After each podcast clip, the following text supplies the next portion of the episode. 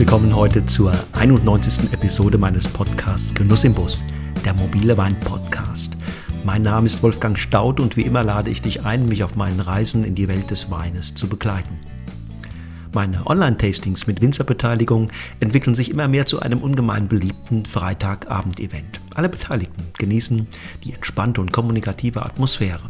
Noch bis jetzt zum Ostermontag kannst du dir ein Ticket für das Tasting mit Sven Leiner besorgen, einem Protagonisten des New Wave in der Pfalz. Auf meiner Website wirst du dazu fündig und ich verlinke das dann auch nochmal gerne in den Show Notes zur heutigen Ausgabe. So, nun aber zu einem heutigen Interviewgast, zu Alexander Flüger aus der Pfalz. Der Bad Dürkheimer Hockeyfreak wollte eigentlich gar nicht Winzer werden, zumal sein Bruder vorhatte, den elterlichen Betrieb zu übernehmen. Noch als er gegen Ende seiner Zivildienstzeit als Sanitäter mit einer beruflichen Zukunft als Arzt schwanger ging, ereilte die Familie die überraschende Nachricht, dass sein Bruder das Weingut nun doch nicht übernehmen, sondern einen anderen Weg einschlagen wolle. Ohne sich die Entscheidung dann allzu kompliziert zu machen, entschied Alexander Flüger, eine Winzerlehre zu beginnen.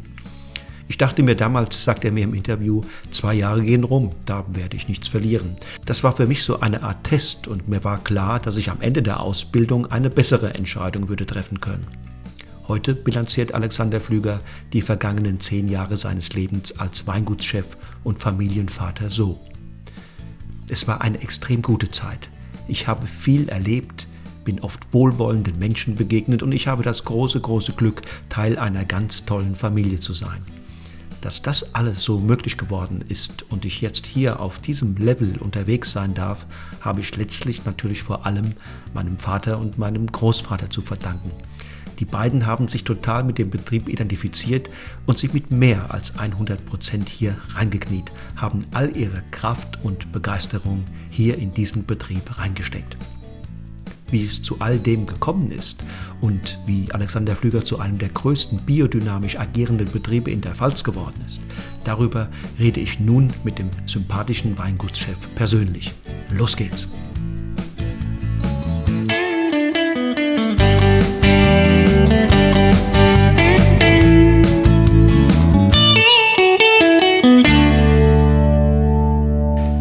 Lieber Alexander, das ist ja heute unser erstes Aufeinandertreffen ne? in, der, in, der, in, der, in der wirklichen Welt. Ja. Ähm, freue mich, dass ich hier bin.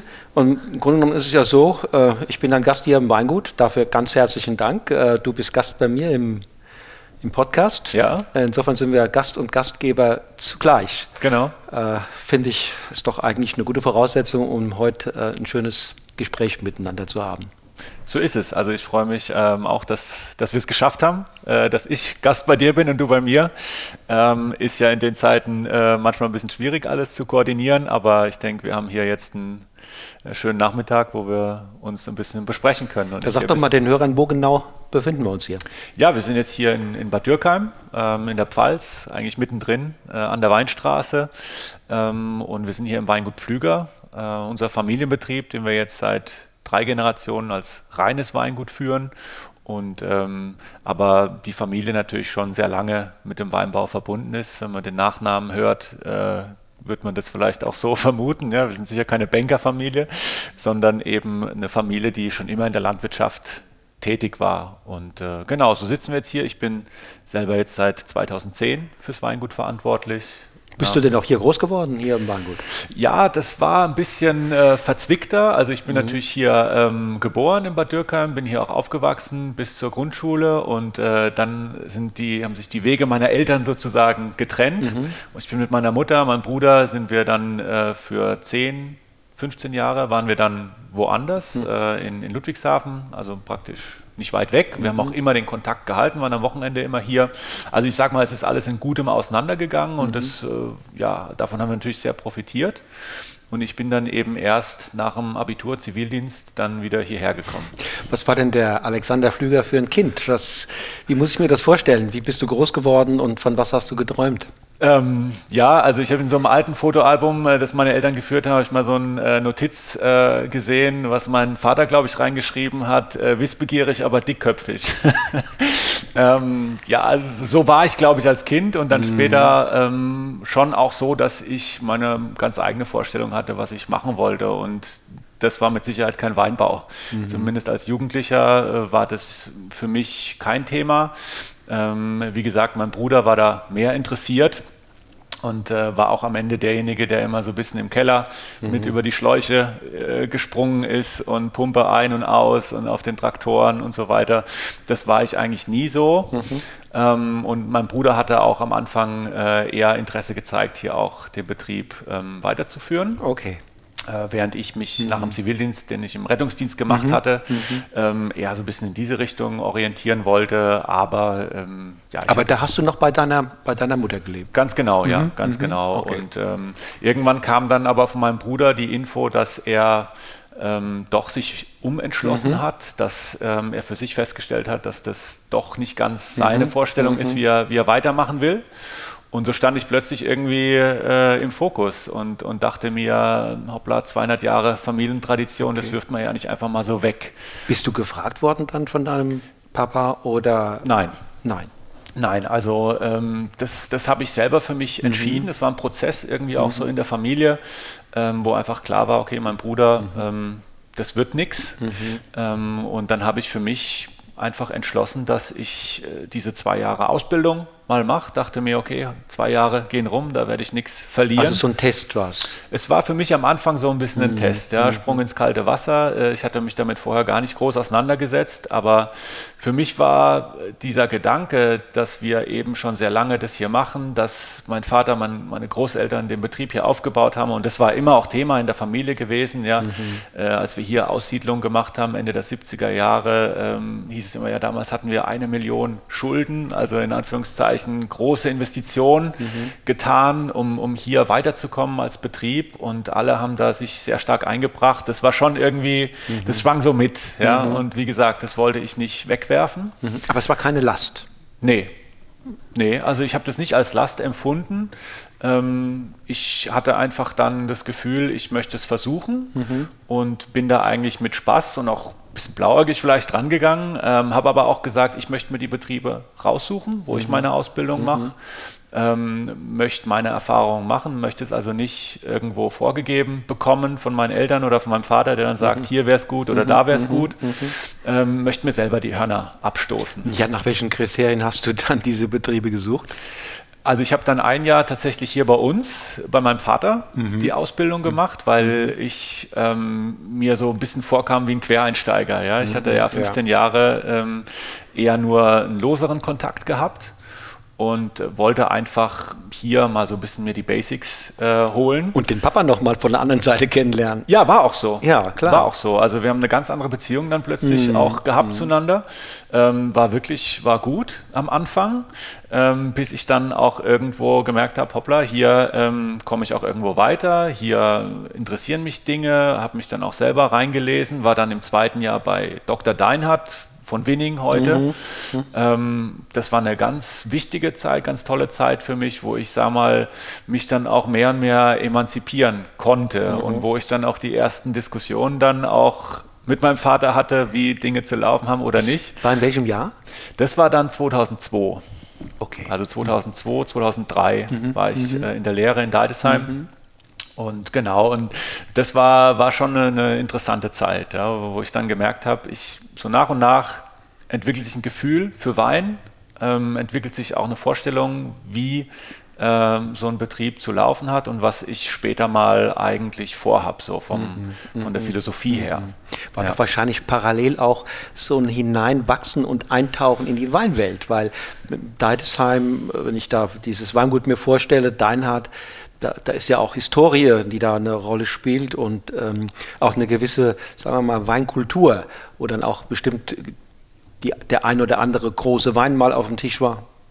War, ja. Also das, das war schon so. Ähm, der Heinz Bauer damals noch, der, der Verwalter und äh, der Herr Molitor damals Kellermeister, Kurt Ratgeber, mit dem ich heute auch noch gut befreundet bin, der mhm. kam da frisch dazu. Mhm. Ähm, und äh, wir waren fünf Lehrlinge und das war natürlich für mich toll, ja, weil da waren auch äh, zwei von denen kamen aus Weinguts oder aus Weingütern, so wie ich auch, äh, aber waren da im Grunde schon immer gewesen. Die mhm. konnten sich mit Maschinen aus mhm. und äh, dann waren auch zwei Quereinsteiger dabei, die eigentlich mehr Weininteresse hatten, weil sie es von den Eltern her kannten und kamen so mehr über diese, ja, soll man sagen, ähm, Weinschiene, jetzt mhm. weniger von der technischen Seite. Vom, eher vom Genuss. Vom Genuss her, ganz mhm. genau. Mhm. Und äh, das war ein Schmelztiegel an, an Einflüssen. War gut, ja, aber alles noch begrenzt, so richtig die, die Büchse der Pandora ging dann erst in Geisenheim auf. Das war dann danach, ja, als ich mich dann entschieden hatte, ich mache es weiter. Nach Deinhardt? Nach Deinhardt mhm. ging es dann nach Geisenheim zum Studium und ähm, klar, da hatte man dann schon ein paar Basics auch ja, und äh, hat dann eben auch Leute aus anderen Anbaugebieten kennengelernt. Ich hatte damals auch einen Freund, der aus Südafrika war, wo dann später auch bei ihm im Betrieb waren, mhm. beim Peter de Wett. Mhm. Äh, im De Wettshof und äh, ja, so ging es dann eigentlich weiter. Und ich muss auch sagen, wir hatten ähm, in der Berufsschule äh, hatten wir eine ganz tolle Clique. Es mhm. gab zwei Klassen ähm, und wir waren in der Klasse, die dann, weil wir Abitur hatten oder eben schon eine, eine Ausbildung vorher, je nachdem, durften wir schon im zweiten Lehrjahr mhm. einsteigen und das waren damals genug, sodass man eine eigene Klasse hatte. Mhm. Und ich erinnere mich noch, wir waren auch so drei, vier ähm, Jungs, die dann äh, immer freitags mittags ähm, wenn die Berufsschule rum war, haben wir uns einen Betrieb rausgesucht und haben uns den angeguckt. Ja. Ah, ja. Der, ja, weiß noch genau, Felix Waldkirch aus Rot, der war mhm. ein bisschen so eine mhm. Triebfeder. Mhm. Und dann haben wir dann da Betriebe besucht, ja, hier bei Pfeffingen, obwohl es ja gerade ein mhm. Nachbar mhm. ist, aber mhm. Köhler-Ruprecht waren wir, ähm, Bücklin-Wolf und äh, das war, war spannend. Da haben wir dann zum ersten Mal Weine gekauft und mit den Leuten da gesprochen. Und das hat, hat auch viel, einen großen Einfluss auch gehabt. Ja, das klingt so wie so ein sehr lebhafter, inspirierender, motivierender äh, Einstieg oder Eintauchen in die, in die Weinwelt mhm. ähm, und, und nicht so, jetzt, so, jetzt muss man eine Lehre machen und mu muss da mal irgendwann sich fit machen, damit man hier den Betrieb übernehmen kann. Also das hat mehr so was Leichtes, was du erzählst. Also da war ganz viel Spaß dabei, mhm. auf jeden Fall. Und das war mir auch wichtig und ich glaube auch deshalb äh, mache ich das mache ich das heute noch so gern. Ja. Mhm. Und ähm, das war jetzt nicht so bierernst immer. Natürlich äh, musste die Arbeit gemacht werden und äh, da hat auch keiner zurückgesteckt. Ja. Und ähm, ich habe mich nie äh, davor gescheut, ähm, Gas zu geben, wenn es mhm. sein muss. Ja. Mhm. Im Gegenteil, das hat mir auch Spaß gemacht. Mhm. Aber natürlich äh, so das Menschliche äh, und ähm, einfach auch sich persönlich zu entwickeln, mhm. da habe ich einfach Glück gehabt, mhm. muss ich sagen. Mhm. Ähm, da bin ich gut durchgekommen, auch später bei Praktikas dann äh, in Geisenheim ähm, wo ich äh, kurz vorm Abschluss war ich nochmal acht Monate in Südfrankreich, in Montpellier und habe da auch ein super Chateau erwischt. Ja, jetzt keins von den ganz großen, was man unbedingt kennt, ähm, aber einfach auch eine tolle Familie und ein tolles Team dort wo ich auch persönlich wieder viel mitgenommen habe. Mhm. Also das Menschliche ist dir auch wichtig, ne? Absolut, mhm. ja, das gehört dazu für mich. Mhm. Ähm, denke auch immer, so sind auch unsere Weine ein bisschen. Ja, wir haben natürlich auch sie haben immer was Technisches, das geht ja gar nicht anders. Ja. Sie sind irgendwie durch eine Kelter gelaufen, sie sind filtriert, am Ende abgefüllt. Das, äh, das sind technische Prozesse. Ähm, aber es ist auch immer viel Fingerspitzengefühl, Bauchgefühl, viel Intuition am Ende dabei. Mhm. Das ist mir schon auch wichtig. Du hast mir ja mal in einem anderen Zusammenhang gesagt, dass du dir früher auch hättest etwas anderes vorstellen können, mal äh, beruflich ähm, wenn du jetzt zurückguckst, das sind ja mittlerweile schon ein paar Jährchen, auf die du zurückblicken kannst, ähm, würdest du im Nachhinein sagen, das war eigentlich goldrichtig, ein bisschen Glück auch, dass der Bruder das sich anders entschieden hat, dass sich das genau, dass es so gekommen ist? Ja, also ich muss sagen, wenn ich die letzten 20 Jahre äh, zurückschaue, ähm, habe ich ein gutes Leben gehabt. Ja. Muss man schon sagen. Wie gesagt, der, der, der Spaß kam nicht zu kurz. Mhm. Ich habe immer auch geschaut, dass ähm, ja, man Menschen begegnet, dass, äh, dass man ähm, auch eine gute Zeit hat. Ähm, ich habe unwahrscheinlich viel erlebt die letzten 20 Jahre, vor allem die letzten 10 Jahre waren sehr, sehr intensiv, ähm, geheiratet, Familie gegründet, ähm, aber auch den Betrieb, finde ich, auf eine neue Stufe irgendwo gebracht, allein von der Größe, mhm. ähm, auch wie wir jetzt vertrieblich aufgestellt sind, wo unsere Weine überall so aufpoppen. Ähm, dann diese ganze Geschichte mit ähm, äh, dem, dem, Sortiment, was wir mhm. ein bisschen gestrafft haben, was wir ähm, ein bisschen neu ausgerichtet haben. Und diese ganzen Prozesse, wo ich heute auch sage, wow, da ist eigentlich viel passiert im, im, mhm. im Rückgang. Mhm. Ähm, da ist dann schon so, dass man manchmal einfach auch sich hinsetzt und sagt, ähm, bis hierher ganz gut. Ja. Und seid ihr ja, zählt ihr ja zu den Bio- Pionieren in der, in der Pfalz und ja. ich glaube auch über die Pfalz hinaus hat es, äh, als ihr angefangen habt umzustellen, waren das noch nicht viele Betriebe und es war ja damals auch sicherlich eine Zeit, wo, wo, wo, da, wo man ja schon viel Mut gebraucht hat. Also ich denke jetzt an deinen Papa, viel ja. Mut gebraucht hat, äh, diesen, diesen Schritt zu gehen. Man braucht auch viel Überzeugung, innere Überzeugung, dass das der richtige, dass das der richtige Weg ist. Ähm, was hat er dir in der Hinsicht so mit auf den Weg gegeben? Ja, also wir haben äh, Anfang der 80er Jahre ja begonnen mit dem biologischen Anbau mhm. hier bei uns, ähm, waren dann 1989 auch Gründungsmitglied von Ecowin, dem Bundesverband ökologischer Weingüter in Deutschland. Und ähm, ich bin dann da so im Grunde reingewachsen. Mhm. Ja? Ähm, und was er mir wirklich mitgegeben hat, was mich auch heute noch prägt, wo ich auch sage, das ist definitiv so eine Stütze oder eine, eine Säule in unserer Philosophie, äh, hier ist einfach den Weinberg als, ein, als einen lebendigen Ort zu begreifen. Das ist ganz wichtig und auch zu sehen, dass ein Weinberg ein, ein Ort ist, wo sich Individualität entfalten kann, vielleicht auch muss ja? Mhm. Und äh, wir müssen alles dafür tun, damit wir da ein stabiles Ökosystem ähm, hinbekommen, weil am Ende das im Wein, ähm, Stichwort Qualität oder auch ja, Individualität, Authentizität, diese ganzen Zungenbrecher, ja, ähm, die kriegst du eben nur dann, wenn du vorher im Weinberg ähm, irgendwo ein bisschen Respekt, auch Demut gezeigt hast. Und das bedeutet eben auch Vielfalt zulassen. Mhm. Ja, das, mhm. das ist, finde ich, ganz zentral. Er hat immer mhm. gesagt, große Weine entstehen nur mit der Natur, nicht gegen sie. Das war immer so sein Spruch.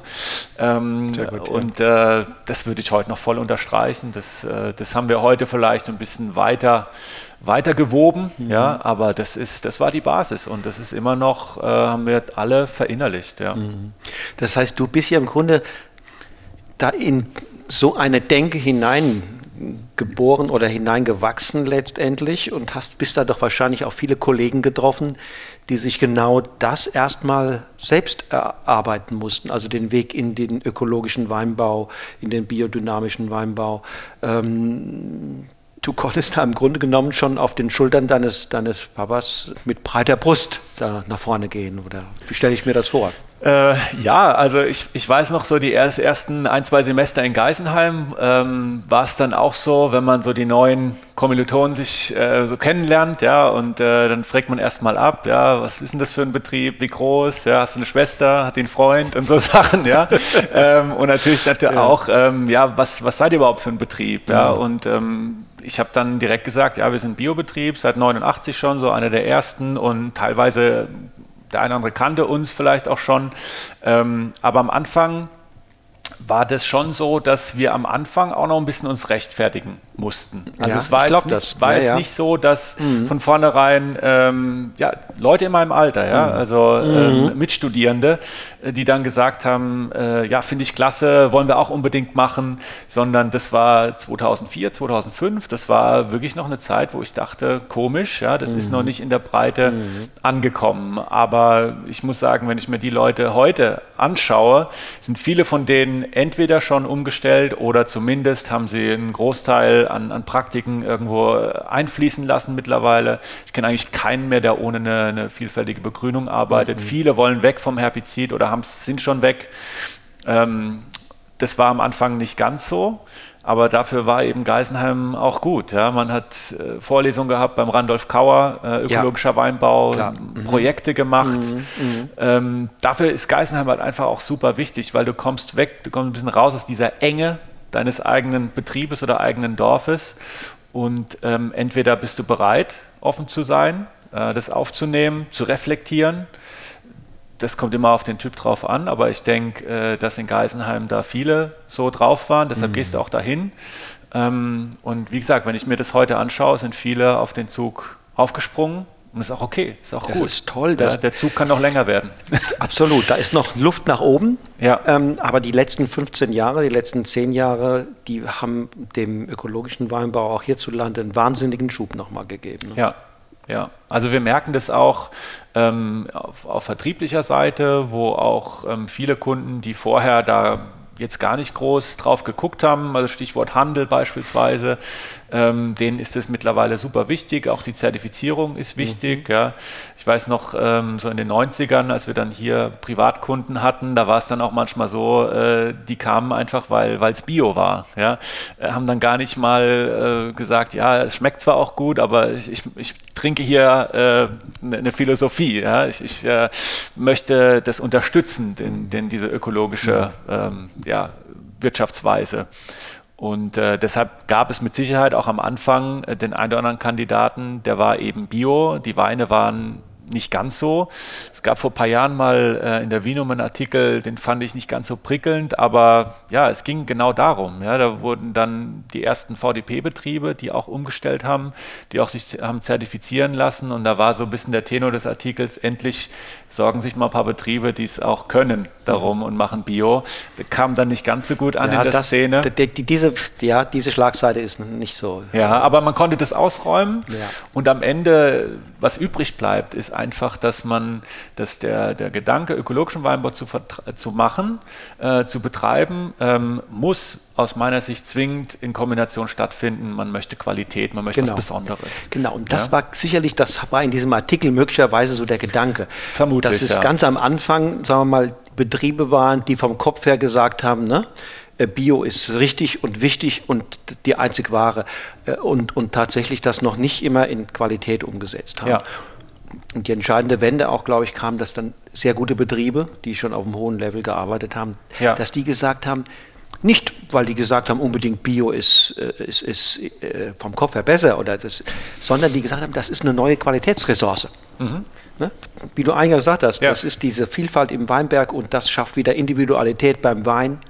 Ja. Ähm, dass die gesehen haben, da können wir quasi, da haben wir eine Chance, unsere Qualität, die sowieso schon sehr hoch ist, nochmal nochmal äh, auf ein neues Level zu heben. Ganz genau, ja. ganz genau. Ich glaube, das war wirklich die Erkenntnis, ich bin auf einem guten Niveau, ähm, merke aber für mich selber als, ich sage jetzt mal, Landwirt oder als Winzer, ich komme hier nicht wirklich weiter und möchte noch, noch mehr Individualität und möchte mehr, mehr noch, ja, vielleicht auch Emotionen in die Weine bringen. Und dazu muss ich einfach viel oder noch ein Stück weit naturnäher arbeiten und dann ist die Antwort ökologischer Weinbau oder vielleicht auch biodynamischer Anbau, wie es heute auch Zumal ja, auch der nächste Schritt ist ja zu sehen, wenn ich so im Weinberg arbeite, wie du und viele andere, die jetzt Bio oder Biodynn arbeiten, dann im Keller wieder neue Optionen sich öffnen. Ja. Weil einfach das, was ich da reinhole, viel weniger äh, bearbeitet werden muss. Mhm. Ja, man kann sozusagen dann noch einen Tick mehr an Individualität wiederum erzielen, weil das Traubenmaterial in einem anderen Zustand ist.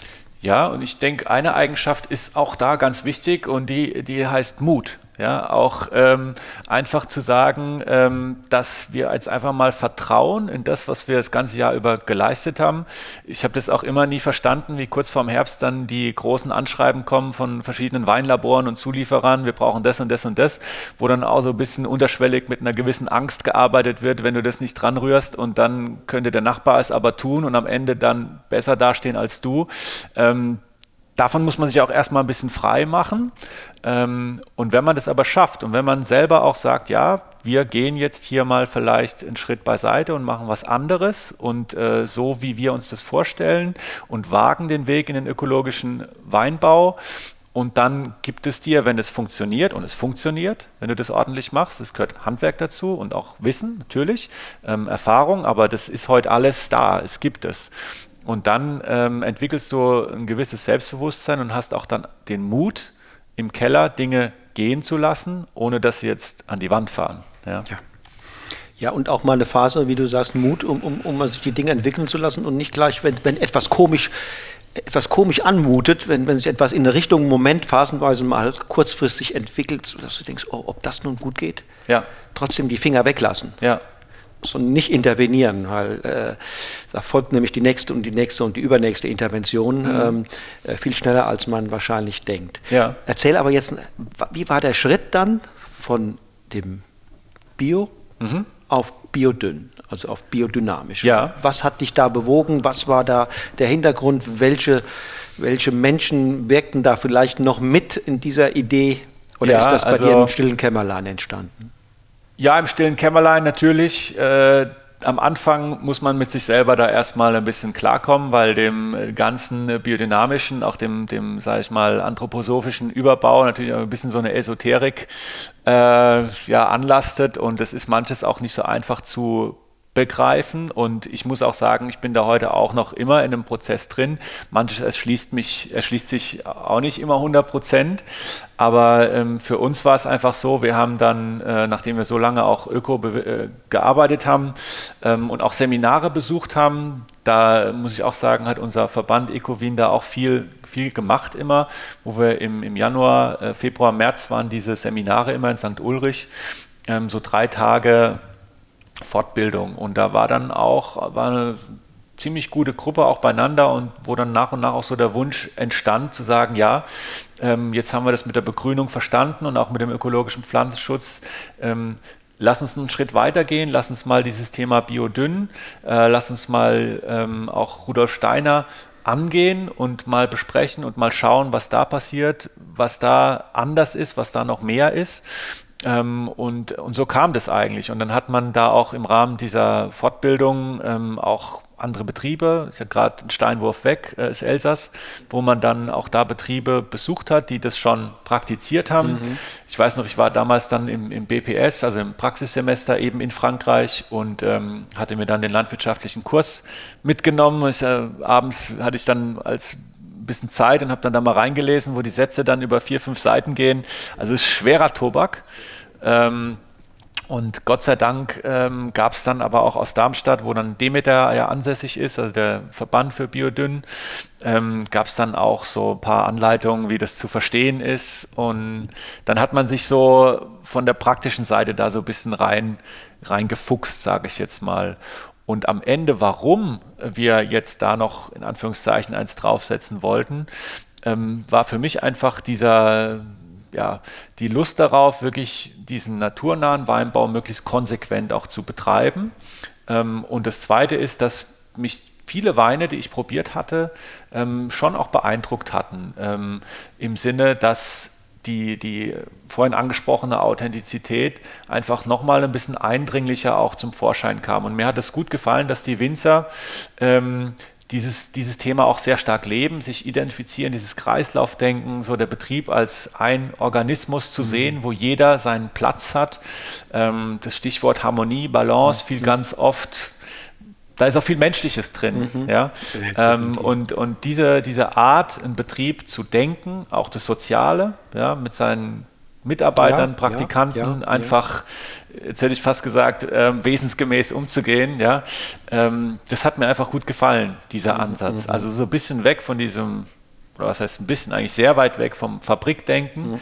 ähm, hin zu was extrem Handwerklichem, auch was Ehrlichem am Ende. Ja? Und einfach auch die Dinge zu nutzen, die uns äh, zur Verfügung stehen von der Natur, ähm, angefangen von, von Präparaten, die man in der Natur sammelt, ähm, bis hin zu der Anwendung, dass man sagt, wir kommen völlig ohne, ohne Dünger aus, wir können es über Begrünung machen in Kombination mit Kompost und Präparatewirtschaft. Ähm, das hat mir einfach gut gefallen.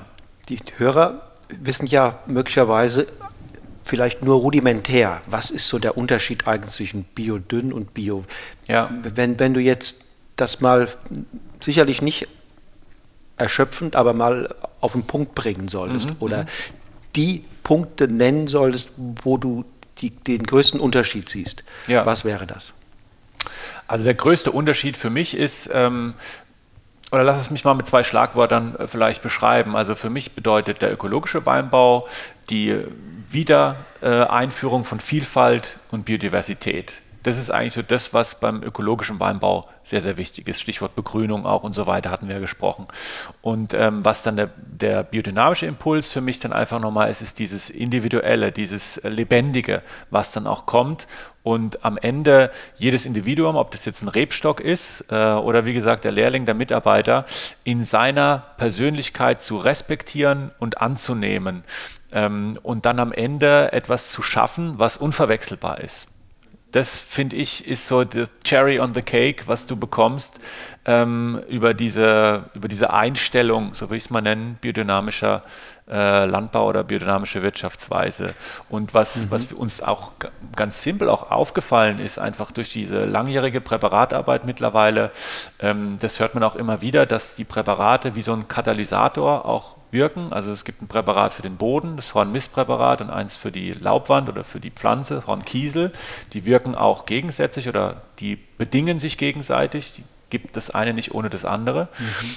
Und äh, das führt einfach dazu, dass die Rebe sich nochmal intensiver mit, sein, mit der ganzen Umgebung auch mhm. verbindet mhm. und wir dann auch wieder dahin kommen, dass wir was total Selbstständiges und Unverwechselbares bekommen. Würde dazu passen zu sagen, tue alles, um den Mitarbeiter, die Pflanze so zu behandeln, dass sie stärker wird. Betone ihre Stärken dass sie sich selbst auch helfen kann und denke nicht so sehr daran, primär sie vor allem Bösen in der Welt zu bewahren. Mhm. Passt das in diese Denke? Ja, absolut. Also ich meine, so versuchen wir auch ein bisschen unsere Kinder, ich sage auch schon versuchen, zu erziehen. Ja, wir wollen sie nicht in Watte packen. Mhm. Ähm, und jeder ist am besten äh, in dem, was er tut, wenn, wenn er ernst genommen wird und wenn man ihn im Rahmen seiner Möglichkeiten auch Verantwortung überträgt und äh, ihn das auch wissen lässt, also dass er sich wertgeschätzt fühlt, ähm, dass er nicht an irgendeinen Tropf gehängt wird und sagt, jetzt mach mal so, heute das, morgen das und übermorgen das, sondern es geht um eine Selbstständigkeit zur Individualität hin zu erziehen. Mhm. Das, das versuchen wir. Das klingt jetzt schön, es ist nicht immer einfach. Ähm, und jeder ist ja da auch sein eigener Kopf und äh, die einen können etwas denen kann mehr zugetraut werden, ob es jetzt ein Mensch ist, ein Lehrling oder eine Rebe, äh, und die anderen weniger. Und es ist im Grunde meine Aufgabe, ähm, zu sehen, was geht wo. Ja, wie kriegen wir das hin? Und dann natürlich auch alles irgendwo in Interaktion zu bringen. Ja, das ist. Äh Deswegen liegt es ja wahrscheinlich auch in der Natur der Sache dass so eine Entwicklung, die du gerade beschrieben hast, ähm, hin zum biodynamischen Weinbau, und das über die Jahre hin auch zu äh, vervollkommnen, äh, diese Herangehensweise, dass die nicht ganz ohne Krisen und Rückschläge äh, passiert.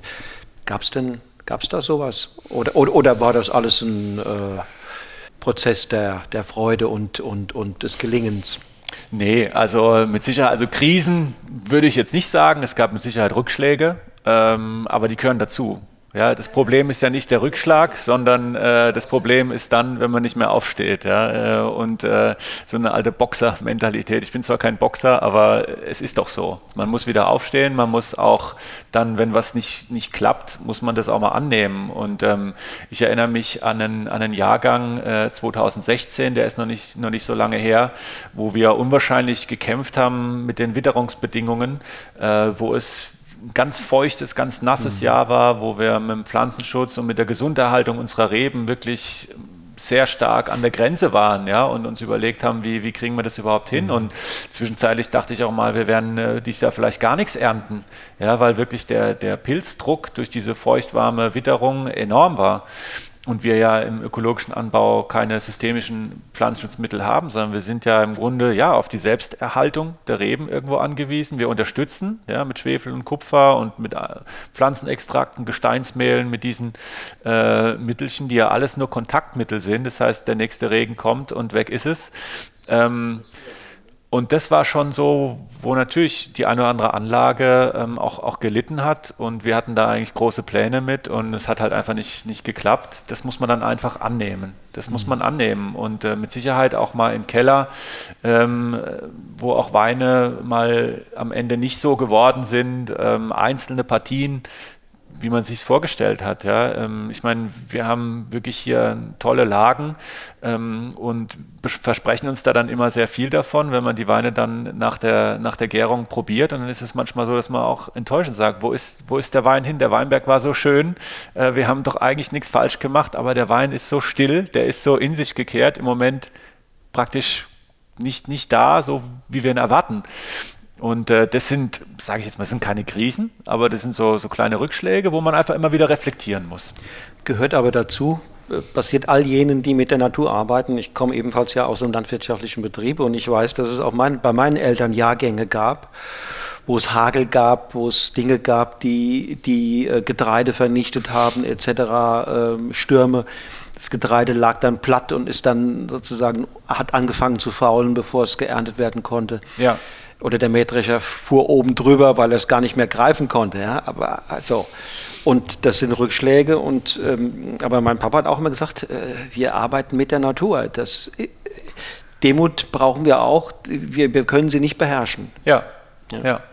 Nee, das sehe ich auch so und das, das ist dann aber auch, wenn man das mal ein paar Jahre gemacht hat, ähm, dann wird es auch Teil von deiner Persönlichkeit, ja, äh, hoffentlich. So ein bisschen Demut tut uns allen manchmal mhm. ganz gut und ähm, es gibt natürlich auch andere Situationen, jetzt äh, wenn, man, wenn man so ein bisschen vertrieblich guckt, äh, am Anfang äh, als ich hier angefangen habe, hatte ich natürlich auch da immer riesen Erwartungen. So, jetzt komme ich hierher, habe eine gute Ausbildung und jetzt machen wir mal Weine, die also überall für Furore sorgen und alle werden sich darum reißen und jeder möchte mit dir äh, ins Geschäft kommen und jeder will über dich was schreiben oder so, ja.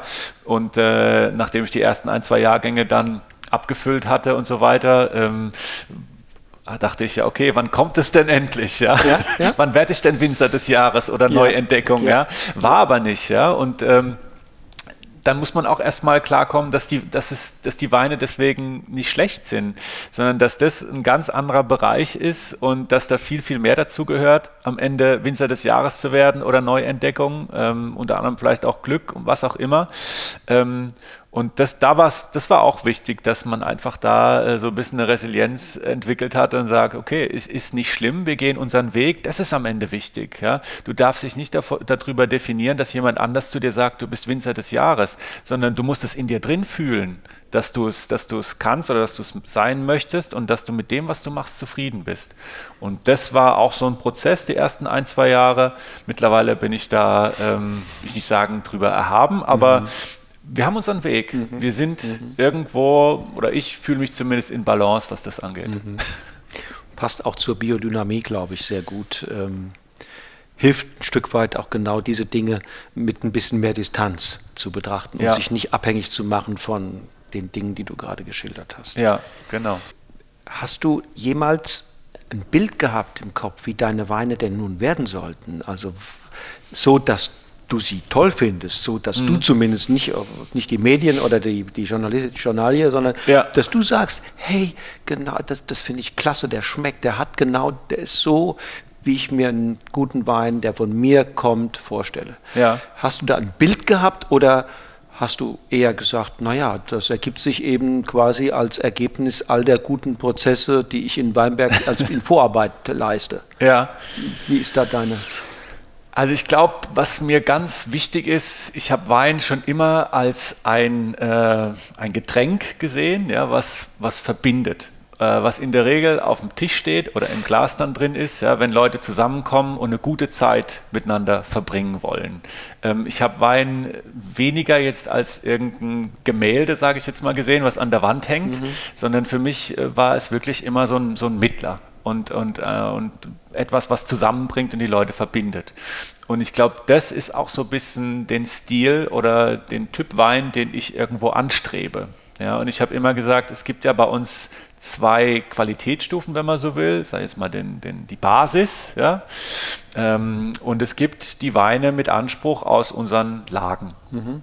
Und ähm, meine Herausforderung war es eigentlich immer, den Weinen, die so in der Basis sind, eine gewisse Seriosität zu verleihen. Die sollen trinkig sein, süffig. Ja, in Geisenheim haben sie immer gesagt, ein zweiter Vorname ist süffig. ähm, weil, weil ich einfach, ich, ich, mochte diese Weine schon immer, die einfach sehr klar sind, rebsortentypisch, ähm, natürlich auch hier die Pfalz irgendwo repräsentiert haben und hier wachsen nun mal Weine, die einfach unwahrscheinlich trinkig sind.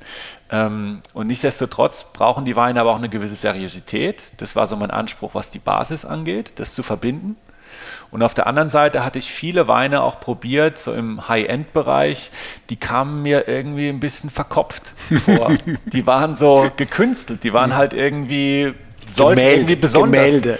Ja, die, die waren Gemälde. Ja. Die waren Gemälde, die waren irgendwie, die, die durftest du nicht anfassen. Mhm. Ja? Ähm, und dann habe ich immer gesagt, ich möchte natürlich auch hochwertige Weine machen. Ja, High-End streben wir an. aber weshalb soll so ein Wein nicht auch trinkig sein? Spaßnuance, ne? Genau. Warum sollst du nicht auch so ein Wein mit, mit Spaß und mit Freude die Flasche äh, zu Ende bringen mit deinen Freunden und, äh, und Kollegen oder wie auch immer? Ähm, also das, das habe ich schon immer versucht, ähm, dass meine Weine eine gewisse Trinkigkeit haben. Wie geht denn das? Was muss man da machen? Oder wie, wie kriegt man da diesen Spagat hin? Muss man da, spielt man da mit mit einem Fass? Also geht das mit Edelstahl leichter als mit Holz oder macht man da mit der Gärtemperatur was oder mit dem Dauer der Hefekontakt oder mit der mit, mit nachher Lagerung nochmal mit der Reifung? Ja. Mit was spielt man da, äh, damit das Wirklichkeit wird? Also du brauchst auf jeden Fall ähm, einige Sachen, damit du spielen kannst. Mhm. Also was ich damit sagen will, ist, ähm, wir haben jetzt, wenn's, wenn wir zum Riesling kommen beispielsweise, haben wir nach, nach dem Herbst haben wir so 30, 40 verschiedene Gebinde Riesling. Die sind alle nicht besonders groß. Die gehen von, sage ich jetzt mal, 500 Liter bis 5000, auch mal äh, ein 8000 Liter Gebinde. Ja? Aber sie sind alle irgendwo unterschiedlich und da, genau darum geht es. Ähm, wir versuchen uns im Herbst so ein bisschen verschiedene Typen auch ähm, zu, zu erzeugen. Mhm. Ja, da spielt natürlich die Rolle, dass wir eben Gott sei Dank ja, verschiedene Lagen auch haben, die alle so ein bisschen unterschiedlich auch sich dann zeigen. Wir wollen eigentlich im, im Keller äh, das nicht groß über irgendwelche Hefen oder, oder Enzyme schon gar nicht, äh, irgendwelche Pülverchen ähm, erzeugen, sondern das soll so draußen wachsen und das tut es auch. Ja, wir versuchen den optimalen Lesezeitpunkt zu erwischen und ähm, machen gerne ein bisschen Standzeiten. Wir vergären das allermeiste spontan. Wir haben sicher auch noch die oder andere Reinzuchthefe, wenn mal eine Gärung stockt, weil wir zu 99 Prozent eben trockene Weine möchten.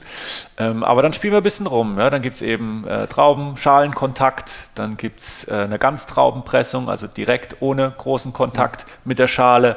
Ähm, wir machen längeres Hefelager, wir machen mal eine Batonage, wir machen Holzfass, wir machen Edelstahl. Ähm, auch verschiedene Gärtemperaturen haben wir schon probiert. Ja? Wie mhm. schmeckt ein Riesling vergoren bei 14 mhm. Grad gegenüber einem, der 20 Grad. Also du hast dann quasi einen Most und sagst, auch bei dem könnte man mal ein bisschen mit, einer anderen, mit der Temperatur oder bei dem anderen könnte man vielleicht e-, eher mit dem Behälter spielen. Ja. Okay, genau. das ist so Intuition auch. Wir gehen da extrem spielerisch dran natürlich, also wenn wir jetzt mal von, einem, von der Sorte oder von der Lage, jetzt ein Spielberg oder ein Michelsberg ausgehen, dann versuchen wir das gestaffelt zu lesen.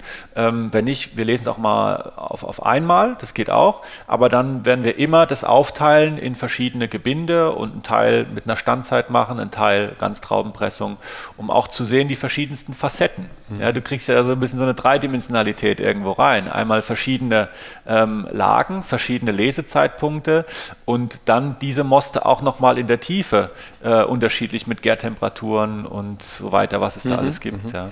ja. das ist cool. Das, da hast du quasi ganz viele Möglichkeiten dann durch die verschiedenen Behälter nachher zu spielen, wenn du wenn du dann ähm, die Assemblage machst. So ist es, ja. Und das ist so die Königsdisziplin. Und da sage ich dann ähm, auch, das ist dann, da bringe ich mich dann auch als Typ, als Winzer. Als Regisseur. Als Regisseur ins Spiel, ja, wo ich dann einfach sage, so, jetzt stellen wir mal die, die Flaschen hier auf und äh, wir verkosten. Jede Flasche, jedes Gebinde wird dann ähm, auch in drei, vier Schlagwörtern, gar nicht, gar nicht viel mehr, mal so ein bisschen prägnant beschrieben. Mhm. Ja.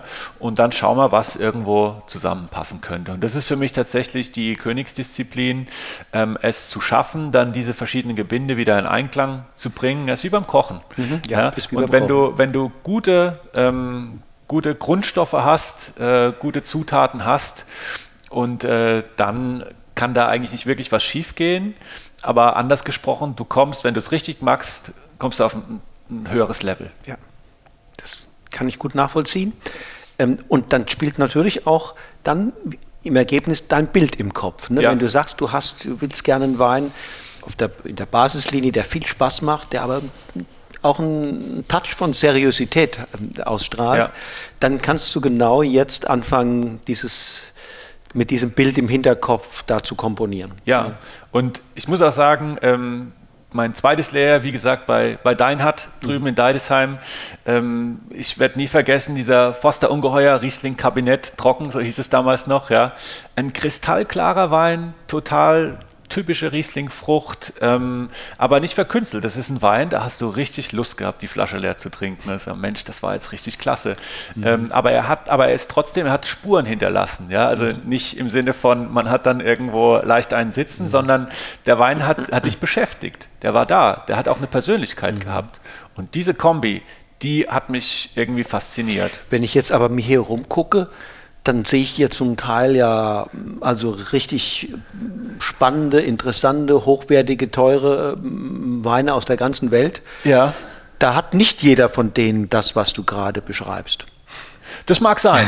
Das mag sein. Also äh, wir sind umgeben von vielen leider leeren oder schon leeren Flaschen, die wir alle mal auf dem Weg äh, probiert haben mhm. hierher. Und äh, das sind alles Weine, die mich irgendwo inspiriert haben, positiv oder negativ. Ähm, da waren sicher auch Weine dabei, wo ich jetzt gesagt habe, ähm, ja, das ist okay, der Wein mhm. passt so für mich. Der Winzer, das Weingut hat auch gewisses Renommee und hat sich das auch verdient, aber es ist nicht mein Stil. Mhm. Ja, äh, mit Sicherheit. Aber es waren auch viele Weine dabei, wenn ich mich so umgucke. Hier ist äh, zum Beispiel Wörle aus, aus Baden. Ja. Ähm, ja, ja. Menschlich wie weinlich, ein toller Typ. Ja, und äh, den, äh, solche Weine, die fand ich gut. Und der hat es auch, ja, wenn ich mal ein bisschen Werbung für ihn machen mhm. kann. Der mhm. hat eben auch die Seriosität, mhm. aber da ist auch was Trinkisches dabei. Ja. Und ich möchte auch sagen, hier beim, beim Philipp Kuhn beispielsweise ist mhm. auch, äh, den kenne ich auch schon länger. Wir waren ja fünf Jahre auch äh, Spitzentalent im VDP und der mhm. Philipp Kuhn war so ein bisschen der auf uns alle aufgepasst hat. Und äh, auch seine Weine, muss ich sagen, mhm. gefallen mir gut, weil sie das haben. Ne? Da ist immer was Trinkisches auch noch dabei eigentlich eine schöne Zeit, um jetzt zu sagen, jetzt probieren wir mal ja. was von deinen schönen Weinen hier. Mit großem Vergnügen, gerne. Gell? Äh, was schlägst du vor? Also wir könnten ähm, drei Weine probieren, die, äh, finde ich, ein bisschen auch für uns stehen als Weingut, wo wir unseren Schwerpunkt setzen. Wir haben einen Weißburgunder Quarzit, unseren Gutswein. Ähm, wir probieren dann einen Michelsberg Riesling. Das ist äh, unsere Toplage hier direkt hinterm Haus. Und dann, weil ich auch der Meinung bin, dass Pinot, Spätburgunder, mhm. in den nächsten Jahren noch eine ganz große Rolle spielen wird, nicht nur in der Pfalz, sondern in Deutschland. Auch bei euch. Ähm, und auch bei uns im Betrieb. Ähm, probieren wir vom Herrenberg äh, ein Pinot Noir. Fein. Das machen wir. Gut. Ich freue mich. Ich habe gestern Abend die kurz probiert und dann hat der Weißburgunder, der hat mir so gefallen, den habe ich dann mit zum Essen hochgenommen und da haben wir jeder ein Glas getrunken. Es hat Spaß gemacht. Nee, das freut mich. Also wir sind mit dem, mit Weißburgunder sind wir auch wirklich sehr erfolgreich. Wir haben ja uns auch bewusst gegen Grauburgunder entschieden, weil uns äh, Weißburgunder oder weil mir Weißburgunder einfach als, als Rebsorte ja, besser schmeckt, besser mhm. gefällt. Ich finde mhm. ja auch ein bisschen, ähm, ja, also sagen, kann man ein bisschen mehr mit, mitmachen in allen Bereichen da sind wir wirklich auf einem, auf einem guten Weg. Also es ist extrem beliebt. Auch äh, nicht nur in Deutschland, wir haben den auch in den USA beispielsweise oder ähm, Skandinavien, Benelux mhm. ähm, platziert oder in Tschechien auch. Tschechien ist auch ein lustiger Markt. Ähm, der, unser Importeur dort, der ist ja eigentlich in seinem Hauptberuf Torwarttrainer bei Slavia Prag. Okay. und äh, der Stepan. Und äh, super, also total weininteressiert, Autodidakt mhm. in der reinsten Form und hatte einfach Spaß am Wein. Und das ist natürlich dann genau äh, den Typ Händler, den ich suche. cool. ähm, ja, und, und der hat auch, der hat natürlich auch gute Connections in Prag und so. Und ähm, sein Kompagnon, der verkauft hochwertige Küchen. Also das passt auch gut. Und äh, ja, und der, der ist auch ganz, ganz verrückt auf dem Weißburgunder. ja, ja, der hat so was absolut Klares, der ist sehr schön trocken, ja. Ja. Dann schenken wir mal ein.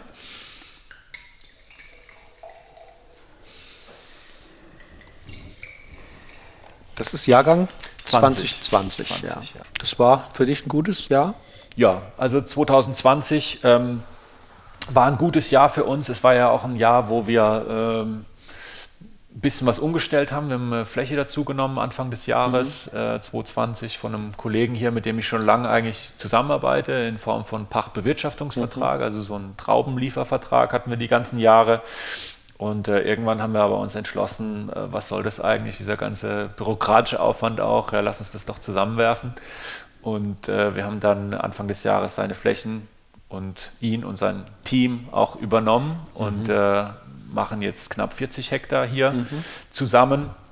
Insofern ja, muss man natürlich ein paar Prozesse irgendwie neu einnorden, mhm. aber mhm. das muss ich sagen, hat, hat gut geklappt. Und äh, Er ist jetzt Mitarbeiter bei dir? Ja, er ist jetzt praktisch mein Außenbetriebsleiter. Okay, verstehe. Ja, und macht das auch richtig gut, ist da super engagiert.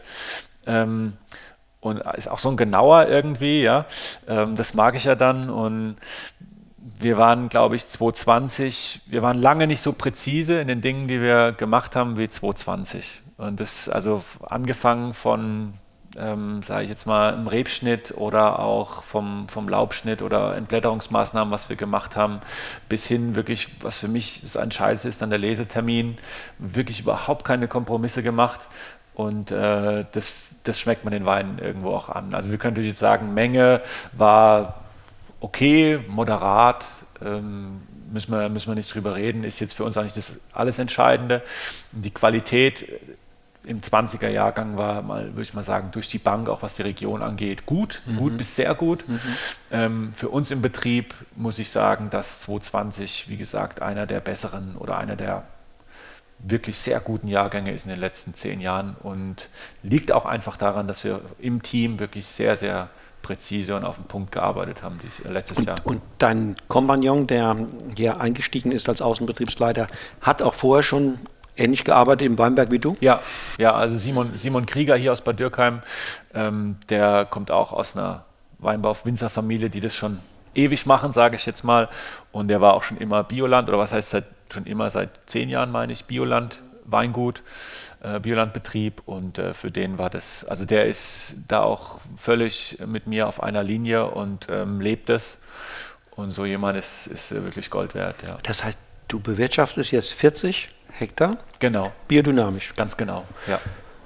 Okay, das muss ich erst noch mal ganz kurz setzen, weil das ist ja eine große, schon eine große Fläche. Ja. Wie viele Mitarbeiter brauchst du dafür? Also wir haben im äh, Außenbetrieb haben wir jetzt sechs Mitarbeiter.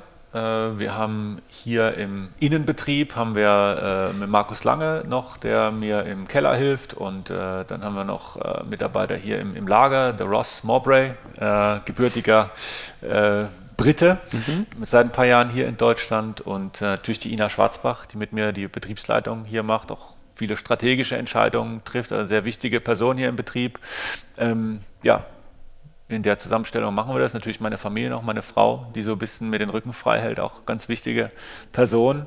Und äh, ja, mein Vater, der nicht mehr im Betrieb hier mhm. ist, also er ist mit seiner äh, Lebensgefährtin im Zellertal macht dort den Betrieb. Jans und Bernhard machen die gemeinsam.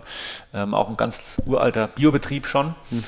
Ähm, und der kommt aber auch natürlich ab und zu noch vorbei, mhm. schaut, guckt und macht. Äh, mein Opa, 91 dieses Jahr. Auch noch.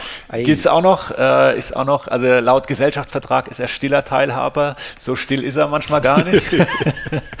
und äh, ja, guckt natürlich auch noch. Ja. Läuft mal durch den Keller im, im Herbst, äh, jetzt ohne, dass er da groß natürlich noch was machen könnte. Aber er genießt das Gefühl dieser Umtriebigkeit noch hier. mitten drin zu sein. Genau, das, genau. Statt und, nur dabei. Ja. Und, und, und das hält vital. Ja, würde ich sagen. Ja. Würde ich sagen. Und ähm, er hat auch jetzt im betagten Alter von 89, glaube ich, nochmal eine E-Mail-Adresse dann zugelegt vor zwei Jahren und schreibt mir dann E-Mails. Sehr cool. ähm, ja, er ist, er, ich meine, das ist halt eine Zeit gewesen in den 60er, 70er Jahren und dann hier mit der Aussiedlung, ich hatte es ja vorhin gesagt, ähm, sowohl mein Vater wie auch mein Großvater, die haben sich mit dem Betrieb total identifiziert, haben es hier aufgebaut. Ähm, dass ich jetzt hier ähm, auf dieses Level komme, habe ich beiden total zu verdanken mhm. auch. Ja? Mhm. Und ähm, natürlich ist das hier eine Lebensaufgabe und äh, das ist kein, äh, kein, wie heißt es, äh, Job, der von 8 bis 17 Uhr geht und dann mhm. Äh, mhm. beginnt das Leben erst, sondern wir sind damit 24 Stunden verbunden und wollen das aber auch. Mhm. Ja. Und, der Opa ist stolz auf dich, oder? Ich würde sagen, ja. Also sind beide, also sowohl mein Vater wie auch mein Opa sind von dem Typ Mensch, die sagen, äh, nicht gescholten ist gelobt genug. Ja. ähm, die sind jetzt nicht so wahnsinnig euphorisch, was das mhm. angeht, ja, aber wir verstehen ja. uns. Ja, das sieht, man merkt es dann schon. aber, aber sag mal, Alexander, ist, ist das nicht äh, jetzt für dich? Bist du denn wirklich noch bei allen Sachen dann dabei, im Weinberg und im Keller und so weiter? Oder musst du nicht bei 40 Hektar die Hauptzeit äh, mit Vertrieb und mit Büroarbeit äh, verbringen? Ja, jetzt sprichst du natürlich so ein bisschen meinen wunden Punkt an, äh, weil ich natürlich eigentlich gern noch überall dabei wäre, ähm, aber das geht nicht. Ähm, auch das musste ich, musste ich lernen ähm, und man muss auch abgeben können. Ähm, es gibt auch äh, diesen schönen Spruch, dass äh, ich zwar selber nicht in Harvard war, aber die Leute, die für mich arbeiten, ja. ähm, nee, das heißt, ich, ich wäre gern äh, überall noch involviert und ich bin es auch, zumindest vom Kopf her.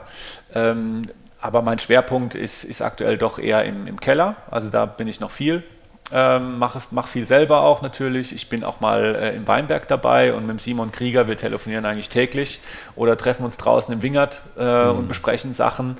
Ähm, ich bin jetzt ja leider jetzt nicht bei jedem Arbeitsgang immer persönlich mit dabei, aber die Leute, die ich habe, weiß ich, wenn die einen Rebschnitt ansetzen, dann setzen ihn so an, wie ich ihn wahrscheinlich auch ansetzen würde. Also mhm. mhm. ähm, dieses Abgeben und Vertrauen in die Leute, ähm, weil die Leute, die wir haben, wirklich alle gut sind ähm, das muss man lernen und an mhm. dem Punkt sind wir heute und deshalb, ja, manchmal bedauere ich das, ja. Mhm. Manchmal denke ich auch, komm, warum, warum sind wir jetzt so groß geworden? Aber das äh, ist immer nur ein kurzer Moment. Ich bin stolz drauf, was wir geleistet mhm. haben. Mhm. Ähm, bin stolz auf mein Team, dass wir das auch hoffentlich noch ein paar Jahre so machen können und ähm, fühle mich in der Rolle jetzt auch nicht unwohl. Okay, ja. das ist wichtig, weil es gibt ja den einen oder anderen Kollegen von dir, der dann wirklich unglücklich würde, wenn, wenn er nicht mehr tatsächlich äh, tagelang beim Rebschnitt jeden Tag dabei ist, im Weinberg steht und diese Dinge. Es geht gar nicht darum, abgeben oder nicht abgeben. Das ist einfach, es gibt diesen Winzer-Typ, der einfach das lebt und auch braucht, diese Dinge zu tun, ne? mhm. in der Natur zu sein. Ja. Ähm, ähm, und du kommst, wie es ja allen Anschein hat, auch mit dieser Rolle sehr gut zurecht. Ich komme damit klar. Ich, das hat sich dorthin entwickelt und äh, ja, das Leben verändert einen nicht, es entfaltet einen, sagt man immer auch. Ja, äh, es ist mhm. ein Haufen so Sprüche, aber da ist, das sind alles Sprüche, die sind mir irgendwann mal über den Weg gelaufen und die merke ich mir dann, wenn sie auf mich zutreffen. Und ähm, ich kann, wann immer ich es möchte, in den Weinberg gehen und mich mhm. einklinken. Das mache ich auch. Und ähm, ich bin gerne in der Natur draußen. Ich mag das total, wo wir hier auch leben, mit, mit dem Pfälzer Wald hinten dran, mhm. mit den Weinbergen, gerade über die Straße. Genieße es total. Und ich bin ein Naturmensch auf jeden Fall, aber ich weiß natürlich auch, dass wir mittlerweile hier einen Betrieb haben mit einem gewissen Volumen, ähm, mit einer gewissen Verantwortung auch gegenüber unseren Kunden und, und Händlern und ähm, dass, dass die mich auch wollen dass, äh, dass ich da auch irgendwo präsent sein mhm. muss. Aber wie Klar. gesagt, ich habe es gern mit Menschen zu tun mhm. und insofern bin ich an dem Punkt genau richtig. Bist richtig, ja. Also, dann lass uns mal deinen Weißburgunder. Schöne so gelb, gelbfruchtige Nase. Weißburgunder ist ja eine Rebsorte, die manchmal etwas neutral daherkommen kann. Deshalb ist es umso wichtiger beim Weißburgunder eben von vornherein so ein bisschen diese Verschiedenheit an, an Weißburgunder Ausprägung auch anzulegen. Und das ist jetzt vom Jahrgang 20 auch, ist etwa seit drei, vier Wochen auf der Flasche. Ähm, zum großen Anteil eben im Edelstahl vergoren. Wir haben 10% Holzfassanteil und äh, ja, 4, 5 Gramm eigene Restsüße. Wir machen kein BSA, keinen biologischen Säureabbau. Okay. Ähm, Willst du nicht? Ich will das nicht, mhm. nee. Mhm. Ähm, ich finde, dass es halt, ja, es hat einen Einfluss aufs Aroma. Es nimmt ein bisschen die Frucht weg. Ja, ja. Ähm, ja. Und ich bin halt ein Fruchttyp. Ja? Äh, ich mag das gern, äh, wenn die Weine eine sehr klare, frische Art haben und eben auch eine gewisse Fruchtigkeit die beim Weißburgunder sehr charmant sein kann. Also das ist jetzt weniger das Zitronige und der grüne Apfel, sondern hier haben wir ein bisschen mehr Banane, Mango, so ein bisschen in die Richtung gehen. Schon auch Exotik. Auch ein bisschen Birne, ne? Genau. Weißer Pfirsich, äh, ja. so, so, genau, das ist nicht zitrig. Nee, auf gar keinen Fall. Mhm. Und ähm, wie gesagt, auch hier finde ich der Wein, wenn du den am Gaumen hast, das löst so ein bisschen so einen, so einen Speichelfluss äh, aus, ja, was für mich auch ein gutes Zeichen immer ist man möchte direkt nochmal den nächsten Schluck nehmen. Und das ist ein Wein, der dich nicht satt macht. Wir gucken auch, dass wir vom Alkohol her äh, nicht durch die Decke gehen. Ich meine, 2020 war auch ein Jahr, wenn ich mir was wünschen könnte oder wenn ich was zu meckern hätte, da sind die Alkoholwerte ähm, tendenziell ein bisschen höher, also die Alkoholausbeute, wenn die, unsere Hefen den Zucker in Alkohol vergären, die Ausbeute ist dieses Jahr etwas höher, ähm, wie es äh, in den Jahren davor war. Ähm, insofern haben wir da ein bisschen geschaut, dass wir, wie gesagt, nicht durch die Decke gehen. Wir haben jetzt hier 12,5 Alkohol, das ist für eine Burgunder, für einen weißen Burgunder völlig in Ordnung. 14 ähm, Volumenprozent wäre mir dann persönlich ja. ein bisschen zu viel, aber da kann man übers Jahr auch darauf hinwirken. Höhere Ausbeute heißt das, es ist mal bei einem gegebenen Level an, an Mostgewicht, also sagen wir mal 88 Öchsle oder, oder 90 Öchsle, was auch immer, kann einmal 12,5 ergeben und manchmal äh, 12,7 oder 12,8 oder 12,9? Ganz genau, mhm. ganz genau. Also auch da, das ist schon auch ein Baustein, den man ein bisschen nutzen kann, wenn wir jetzt vorhin über Spontanhefen gesprochen, also äh, eigene Hefen ähm, und eben Reinzuchthäfen. Das sind Hefen, die man äh, im Weinlabor bekommt. Das sind selektierte Stämme, die auch früher mal eine Spontanflora waren. Die hat man eben selektiert und, und teilweise auch industrialisiert. ja. Ähm, und das sind eben sehr leistungsfähige Hefestämme die ähm, eben auch eine sehr hohe Alkoholausbeute schaffen. Also da liegen wir dann vielleicht bei 47, 48 Prozent. Und das war für mich auch ein Ansatz zu sagen, neben der ganzen aromatiken, äh, aromatischen, äh, wie soll ich denn sagen, äh, ja, wenn, wenn die Weine zu blumig werden durch diese Reinzuchthäfen, ähm, war auch der, die Alkoholausbeute für mich ein Punkt, wo wir sagen, die Spontangärhefen, die eigene Hefeflora ist von der Alkoholausbeute immer nicht ganz so leistungsfähig. Und wenn man jetzt eben einen, einen sehr reifen Jahrgang hat, mhm. ist es eigentlich eine sehr elegante Methode zu sagen. Ein halbes Prozent runterzukommen. Genau, so. wir ja. vergären hauptsächlich mit, oder zumindest anteilig mit Spontanflora und haben dann von vornherein auch die Sicherheit, dass die Alkoholausbeute ein bisschen geringer ist. Funktioniert das denn in einem und demselben Keller spontan und, und ähm Reinzucht? Ja, also wir haben zwei Keller. Hm, okay. Äh, wir haben einen Keller, der ist jetzt neu, relativ neu dazu gekommen, 2016. Ähm, dort müssen wir tatsächlich äh, häufiger nachbeimpfen. Ja? Da mhm. müssen wir häufiger mit einer Reinzuchthefe noch nachhelfen. Ähm, in dem alten Keller, den wir jetzt seit Ende der 70er Jahre hier haben, da ist eine wunderbar aktive Flora da. Die sieht man nicht, die mhm. riecht man. Und äh, die, ist, die ist aktiv, ja, die funktioniert. Das glaube ich. Schön. Also, das ist so ein, so ein Wein, der einfach genau das verursacht oder provoziert, was du vorhin auch gesagt hast, was dir wichtig ist, der Trinkfreude. Ja. Trinkfreude, durchaus nicht ohne Anspruch, aber, aber die Trinkfreude, das Leichte, das Süffige, darf man hier durchaus sagen, ja. das ist im Vordergrund. Und ähm, das glaube ich sehr, dass dieser Wein auch, auch, auch Einsteiger, Menschen, die jetzt noch nicht so viel Erfahrung haben, wenn man da sagt, so ist, so ist Wein, so ist Weißwein, ja. dann habe ich aber gerade Lust bekommen, genau. diese Welt mehr kennenzulernen. Ja? Nee, ist auch so. Und äh, jetzt kommt wieder ein Spruch, ja, für den ersten Eindruck gibt es keine zweite Chance. Und, ähm, und solche Weine im Einstiegsbereich, die, die brauchen wir. Ähm, kostet was? Das kostet 8,50 Euro bei uns. Ähm, und nicht nur in Deutschland. Ja. Ich denke, für mich ähm, als Betrieb oder als Person, mir war es auch schon immer wichtig, dass wir, dass wir deutsche Weine im Ausland vielleicht auch mal wieder ein bisschen erfolgreicher positionieren können, dass wir auch das Ausland wissen lassen. Oftmals ist es eben gar nicht so wie hier in Deutschland, dass alle sagen, da ist eine neue Winzergeneration, da gibt es Qualität etc. Das ist äh, im Ausland noch teilweise gar nicht so angekommen. Es wird jetzt besser. Mhm. Ähm, aber wir haben jetzt ja auch schon zehn Jahre darauf hingearbeitet. Also nicht ich allein, sondern auch andere, die gesagt haben, Export ist ein Thema, lass uns da mal wirklich Klinken putzen und mhm. eben genau mit so Weinen ähm, die Leute ein bisschen äh, anfixen und das, äh, da sind wir auf einem guten Weg. Ja. Das ist ein Türöffner, ja. Absolut, ja. absolut. Ja, ja. ja. Fein. Was hast du jetzt noch mitgebracht? Dann haben wir einen Riesling. Ähm, okay. Die Pfalz ist ja das größte Riesling-Anbaugebiet der Welt und speziell die Mittelhart. ja. Äh, ich sage mal, da fließt uns quasi Riesling durch die Adern. Ihr habt in der Pfalz ja ich glaube, 2.000, 23.000 Hektar insgesamt. Ne? Ja, genau. wie viel davon ist Riesling? Oh, jetzt muss ich da, das müsste ich nachgucken, das müsste ich nachgucken, aber es könnten 5.000 Hektar ja, sein. 5.000 glaube ich auch. Ja, kann schon also, gut sein. Also kann ist schon, schon eine, also ich, vor ein paar Jahren war es so, dass die Pfalz habe ich gelesen, äh, die Mosel auf jeden Fall überholt mhm, hat als mhm. größtes Riesling-Anbaugebiet. Mhm. Ähm, aber das müsste man nochmal genauer nachgucken. Dann könnte es sogar noch mehr sein, weil die Mosel hat ja, na gut, die hat auch nicht nur Riesling, ist ja, ja. klar. Die Mosel hat um die 9, 8, 9.000 Hektar insgesamt, davon ja. wahrscheinlich 5.000 auch. Also ich würde tippen, äh, jetzt so aus dem hohlen Bauch raus, dass äh, in der Pfalz zwischen 5.000 und 6.000 mhm, Hektar mhm, mhm. ähm, Riesling stehen. Wir gucken beide mal nach. Wir gucken das heute Abend. nach. Ja. Googeln wir das. Ja, äh, deshalb war es mir halt wichtig, dass wir auch einen Riesling heute nochmal auf dem Tisch haben. Und Michelsberg ist für mich oder für uns als Familie Pflüger auch ein wichtiger Weinberg. Ähm, er liegt direkt hinterm Haus, ist äh, eine der wenigen ähm, steilen Lagen in der Pfalz. Die Pfalz hat ja eher hügelig und, mhm. und flache Lagen, aber Michelsberg ist eine Terrassenlage. Man ähm, sieht das da. Ne? Genau, und mhm. äh, die ist auch kein großer Weinberg. Also äh, Michelsberg in Summe hat etwa vier, viereinhalb Hektar und wir besitzen ein knappes Hektar. Also sind da schon auch ganz gut vertreten in diesem Weinberg.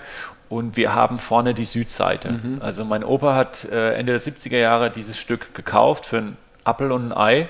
Damals wollte das keiner, weil es eben nicht im Direktzug zu bewirtschaften ja, war. Ja, ja, ähm, und die, diese Lage ist die einzige große Gewächslage, die einzige Grand Cru-Lage hier in Bad Dürkheim. Ähm, hat schon immer einen unheimlich hohen Stellenwert gehabt. Äh, und wir haben das quasi dann so ein bisschen rekultiviert, Mauern wieder aufgebaut, dann 1980 in meinem Geburtsjahrgang gepflanzt. Deshalb habe ich so eine spezielle Be äh, äh, Verbindung auch zu dem Wein. Okay. Ähm, und äh, ja, jetzt heute 20er, 19er Jahrgang, also 39 Jahre alte Reben.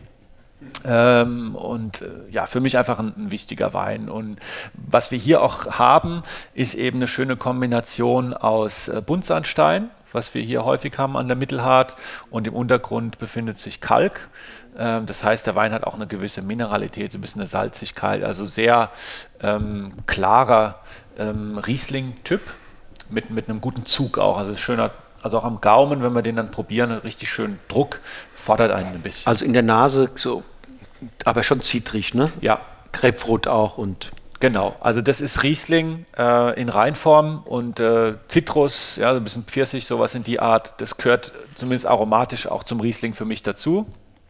Ähm, den bauen wir jetzt hälftig im Holz und im Edelstahl aus und äh, wollen eben dadurch auch beides in dem Wein etwas haben, eben dieses frische, ja, zitronige und eben auch so ein bisschen was getragenes, ein bisschen äh, was komplexeres, was wir in der Regel vom Holzfass kriegen der hat ein, ähm, für mich, ich lenke immer meinen Blick, ist das Mundgefühl.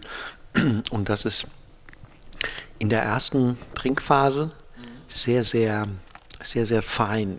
Sehr, also er bewegt sich über Gaumen und Zunge ungeheuer glatt und, und, und dann ist aber das Schöne, dass er dann dabei nicht bleibt, sondern ja. am, zum Schluss hin nochmal zeigt, was eine Hake ist. Ne? Also da legt er nochmal richtig los und, und gräbt sich dann auch so in die, in die äh, Geschmacksporen im ganzen Mundraum so ein, hat Grip. Ja.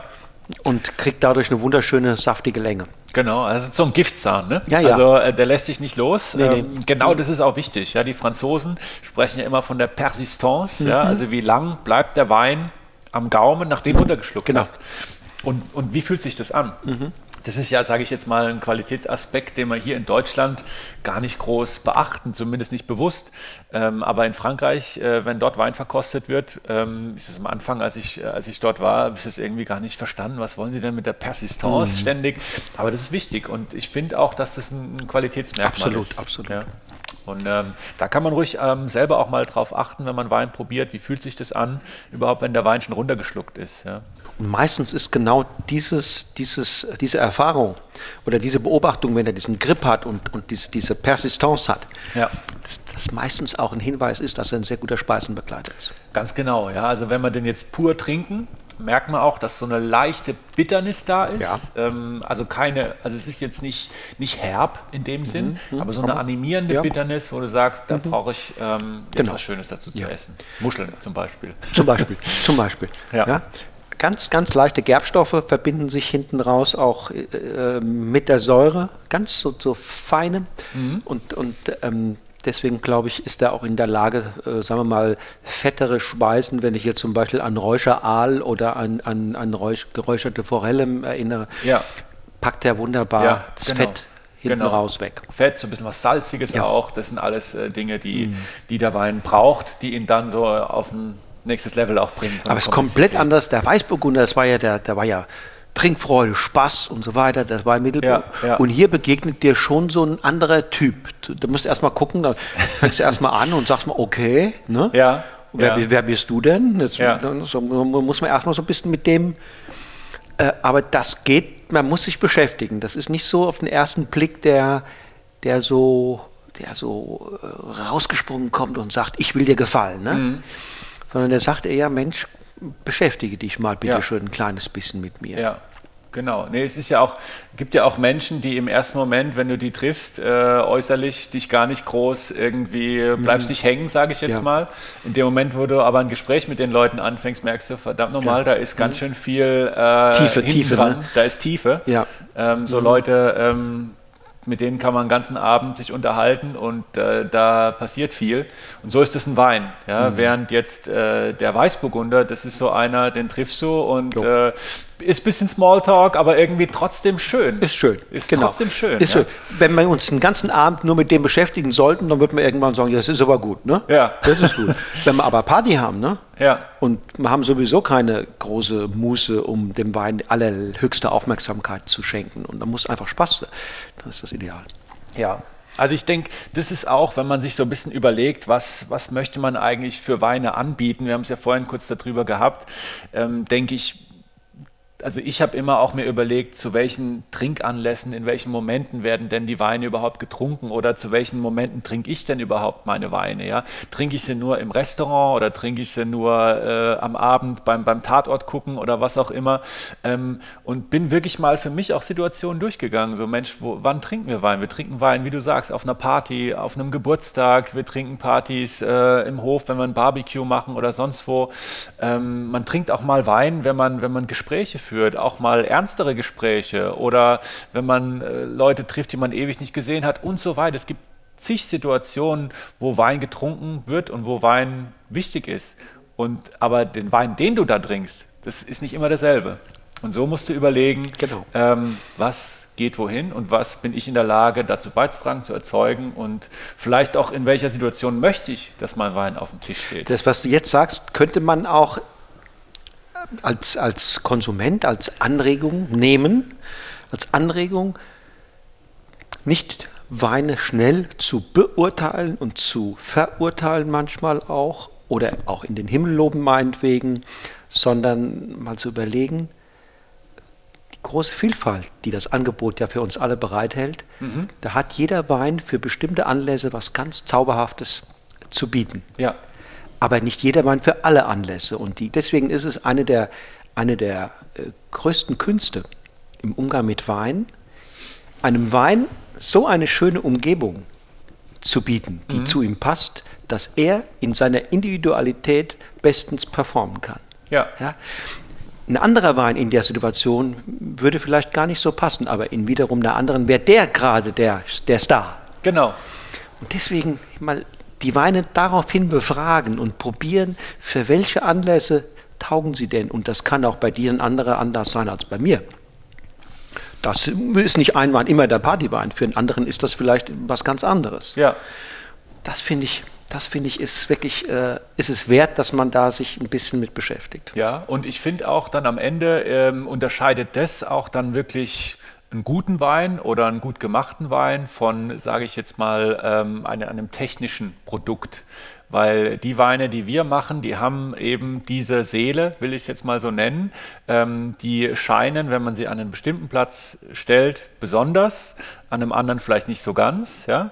Ähm, und, und das ist doch äh, was unglaublich, unglaublich lebendiger Prozess und ich kann nur alle dazu aufrufen, da sich ein bisschen ähm, ja, einzubringen, zu sagen, ich probiere das aus. Ja? Ich, ich, ich möchte mich mal auf diese Vielfalt an Wein und sag mal, Uniformität begegnen uns ja überall. Ja? Da müssen wir nur zum McDonalds durch den McDrive fahren äh, und dann kriegen wir überall auf der ganzen Welt das Gleiche. Wie langweilig ist das? Ja, und äh, wir sind wirklich angetreten zu sagen, lass mal die Vielfalt, lass mal raus. Ja, und äh, die Leute sind da total offen und freuen sich, wenn sie sowas mal wieder ins Glas kriegen. Geht jetzt nach dem Riesling, ähm, der ist ja so markant, wenn du jetzt den Spätburgunder einschenkst, packt er das? Der packt es. Super. Der packt es. Äh, das ist jetzt 19. Der, der, ist eigentlich noch nicht im Verkauf, okay. aber wir probieren den jetzt schon mal, mhm, mhm. weil der 18er, den wir, äh, das war der erste Jahrgang aus dem Weinberg, der ist jetzt ausverkauft schon. Also ganz junge Reben. Es sind junge Reben, ja. Und äh, also Pinot ist für mich auch eine absolute Herzensangelegenheit. Ähm, ich vertrete die Ansicht, dass Pinot Noir vielleicht in Zukunft mal der neue Riesling werden kann hier bei uns in der Region. Mhm.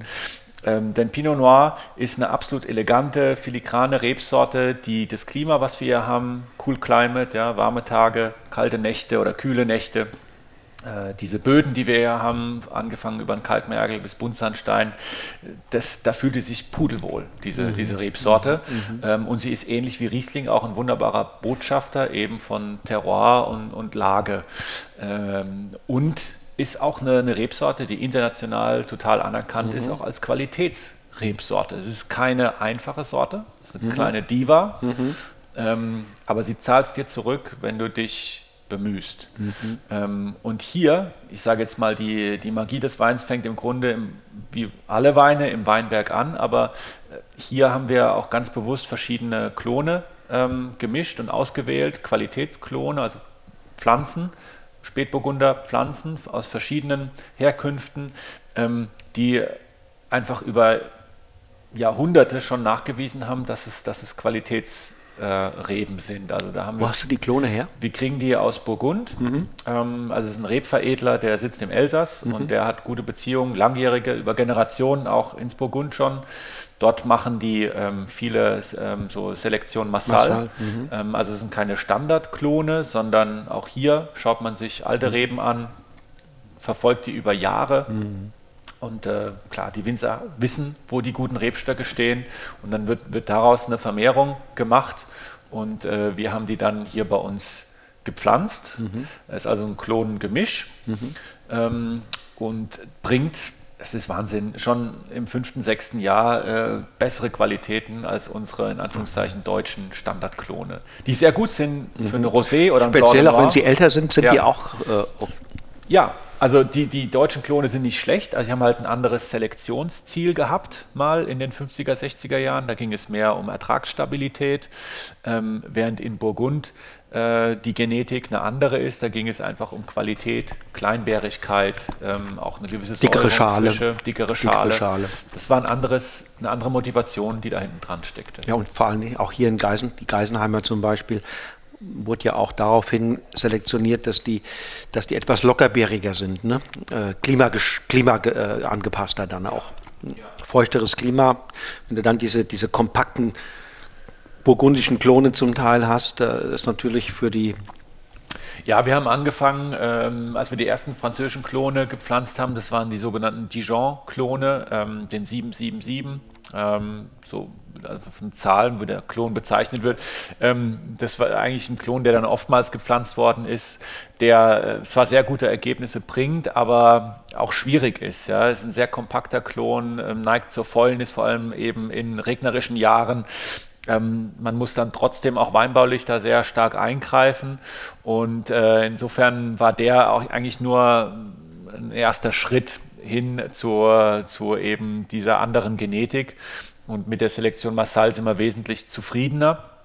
Ähm, haben jetzt einfach eine ganz andere Traubenstruktur, ganz andere Traubenarchitektur, könnte man fast sagen. Ja, also es ist eben lockerbäriger, es ist trotzdem auch kleinbärig. Es ist vom Ertrag her von vornherein ähm, auf 3.000 bis 4.000 Liter angelegt. Also wir müssen in den Stock übers Jahr nicht mehr groß eingreifen. Das äh, ist ja auch eine Information, die für den Stock manchmal nicht so gut ist. Ja. Ähm, das Selektionsziel in den 50er, 60er Jahren war halt mehr Richtung Ertrag. Und dann musste man, wenn man Qualität wollte, eben was rausschneiden, grüne Lese. Ähm, und das muss man bei diesen Geschichten eben okay. nicht mehr. Das klingt gut. Was sagen denn deine Kunden zum Spätburgunder? Hast du da schon vorgearbeitet, sodass Spätburgunder als Rotwein gut angenommen und akzeptiert wird? Ja, also wir haben Spätburgunder ja schon immer im Sortiment gehabt. Mhm. Also ähm, klar, der Anteil heute mit 40 Prozent an der Produktion ist natürlich äh, stramm und mhm. war nicht immer so, aber wir haben schon immer hier Spätburgunder angebaut. Mhm. Also Lagen äh, wie ein Dürkheimer Feuerberg, gut, ist eine Großlage, ähm, mhm. ist auch nicht die renommierteste unbedingt, aber man kennt es vom Namen her, Feuerberg. Und diese Lage ähm, hat ihren Namen einfach, weil da schon immer früher auch viel Rotwein Rotwein angepflanzt wurde und dann im Herbst die Blätter verfärben sich ja dann rot. Mhm, Sieht so genau. ein bisschen aus, als ob es in Flammen mhm. steht. Und ja, also es gibt hier eine Tradition mhm. für Rotwein und auch bei uns im Betrieb ähm, schon immer. Aber ich sage mal, diese, dieser Stil, äh, um wieder die Flaschen angucken, die um uns rumstehen, da ist auch, steht auch viel Burgund beispielsweise. Ja, das hat uns auch oder mich sehr stark beeinflusst. Ich mochte diese Weine schon immer. Ähm, und das fließt natürlich jetzt alles in diese Weine hier äh, mit ein. Und der Herrenberg ist schon sehr frankophil als mhm. Wein, würde ich mal sagen. Der ist kraftvoll und schlank. Das ist, das, das ist diese, er spielt mit diesem Gegensatz ganz souverän. Ne? Mhm. Ja. Wiederum das Mundgefühl so sanft. Ja. Ne? So sanft. Das ist ja die große, die große Chance auch des, des Spätburgunders, dass er, dass er da dieses, dieses äh, samtige, seidige hinbekommt, wie kaum eine andere rote Sorte. Ja. Ähm, und, und dann hinten raus trotzdem wieder, wieder Kraft zeigt und, und all das hat, was ein, was ein guter Rotwein ausmacht, ohne damit mit äh, zu viel Body zu protzen. Ja, also Spätburgunder ist mit Sicherheit keine Sorte, die sich über einen Alkohol definiert oder über Gerbstoffe auch nicht über dunkle Farbe. ja, das ist ja manchmal das Handicap, ne? Ja, und, und da muss ich auch sagen, als wir, äh, das war so 2014, 2015, dann wirklich angefangen haben, auch, wir haben dann auch Pinot Noir aufs Etikett geschrieben und nicht mehr Spätburgunder. Äh, da muss ich schon sagen, hat der eine oder andere Kunde dann ein bisschen gemeckert, äh, warum jetzt der Spätburgunder nicht mehr Spätburgunder heißt, warum die Farbe so hell ist. Und da mussten wir halt einfach ein bisschen ähm, aufklären und, und erklären. Ähm, aber am Ende sind die alle bei der Stange geblieben, weil sie, ja, weil sie am Ende, ja, das war einfach immer noch stimmig und hat gut gepasst. Mhm. Es passt ja auch sogar in den, in den Trend vieler, also in, in viele Konsumtrends letztlich hinein.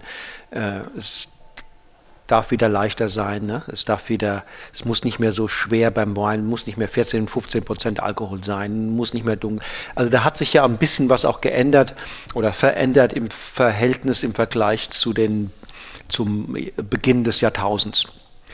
Ja, da hatten wir die Australier, äh, die, äh, die, die Zinfandels aus Kalifornien.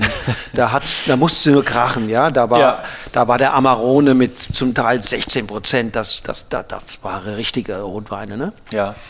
Ähm, das hat sich zum Glück wieder auch verändert und es wird wieder offener. Die Weine gibt es immer noch und die haben ja auch eine Berechtigung. Ich will nicht sagen, dass wir die äh, verdammen sollten, aber mh, mm, das ist eine andere Rotweinwelt. Und deswegen spielen die in einer komplett anderen Liga. Aber sie zu vergleichen, ne? Mhm. denen fehlt was. Mhm. Guck mal da, ne? Ja. Äh, das ist natürlich Quatsch. Ja, also, also ich bin froh, dass eigentlich die Zeit hinter uns liegt. Ähm, und es mag nach wie vor Regionen geben, wo, sagen wir mal, diese kräftige Nummer ähm, passend ist, wo mhm. sie auch passt und sagt, das ist einfach die Region, die ist ja, so. Ja. Ähm, und ich weiß noch, dass wir am Anfang auch ähm, so ein bisschen gehadert haben und, und immer versucht haben, die, die südländischen Rotweine irgendwo zu nachzueifern ja, und, und zu imitieren.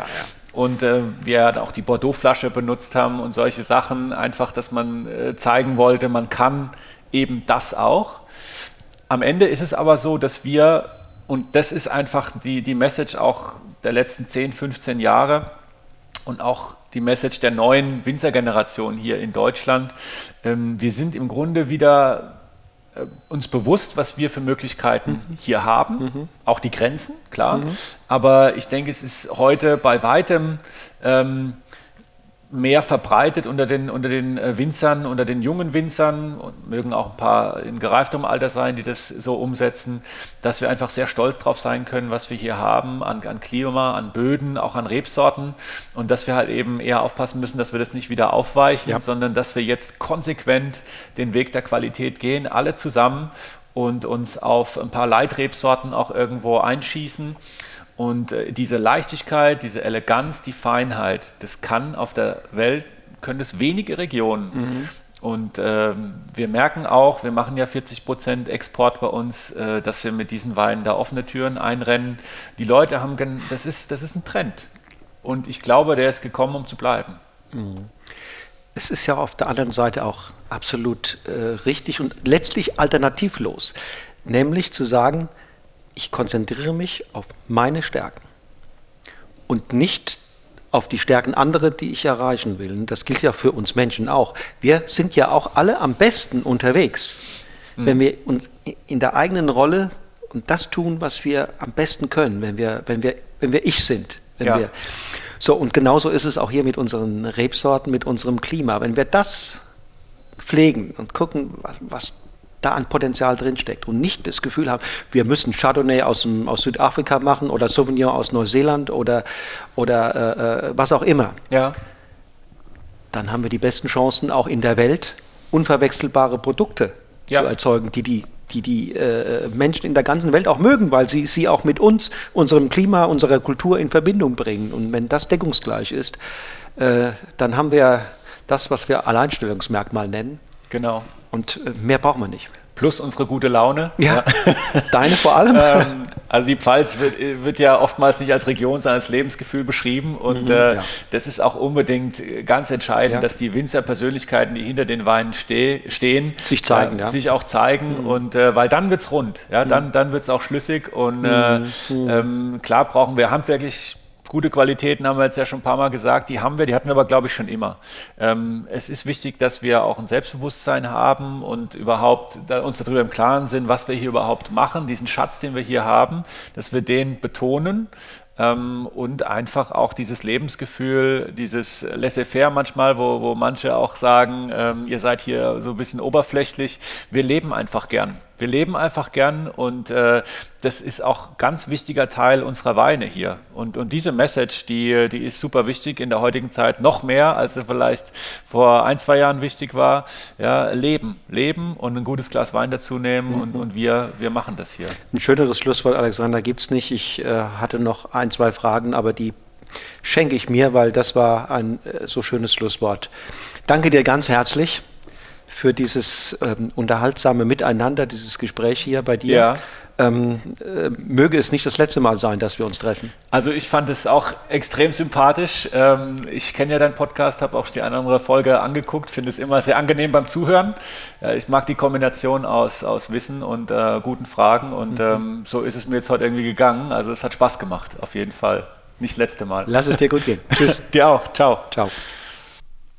So, ihr Lieben, das war das Interview mit Alexander Flüger, dem Bad Dürkheimer Biowinzer, der so unendlich viel Lebensfreude und Leichtigkeit ausstrahlt. Und auch beim Wein mag er die leichten, die trinkanimierenden lieber als die schweren und also verkopften Exemplare. Wein, so wie Alexander Flüger ihn liebt, ist immer inspirierend und eine Quelle für gute Beziehungen und anregende Gespräche.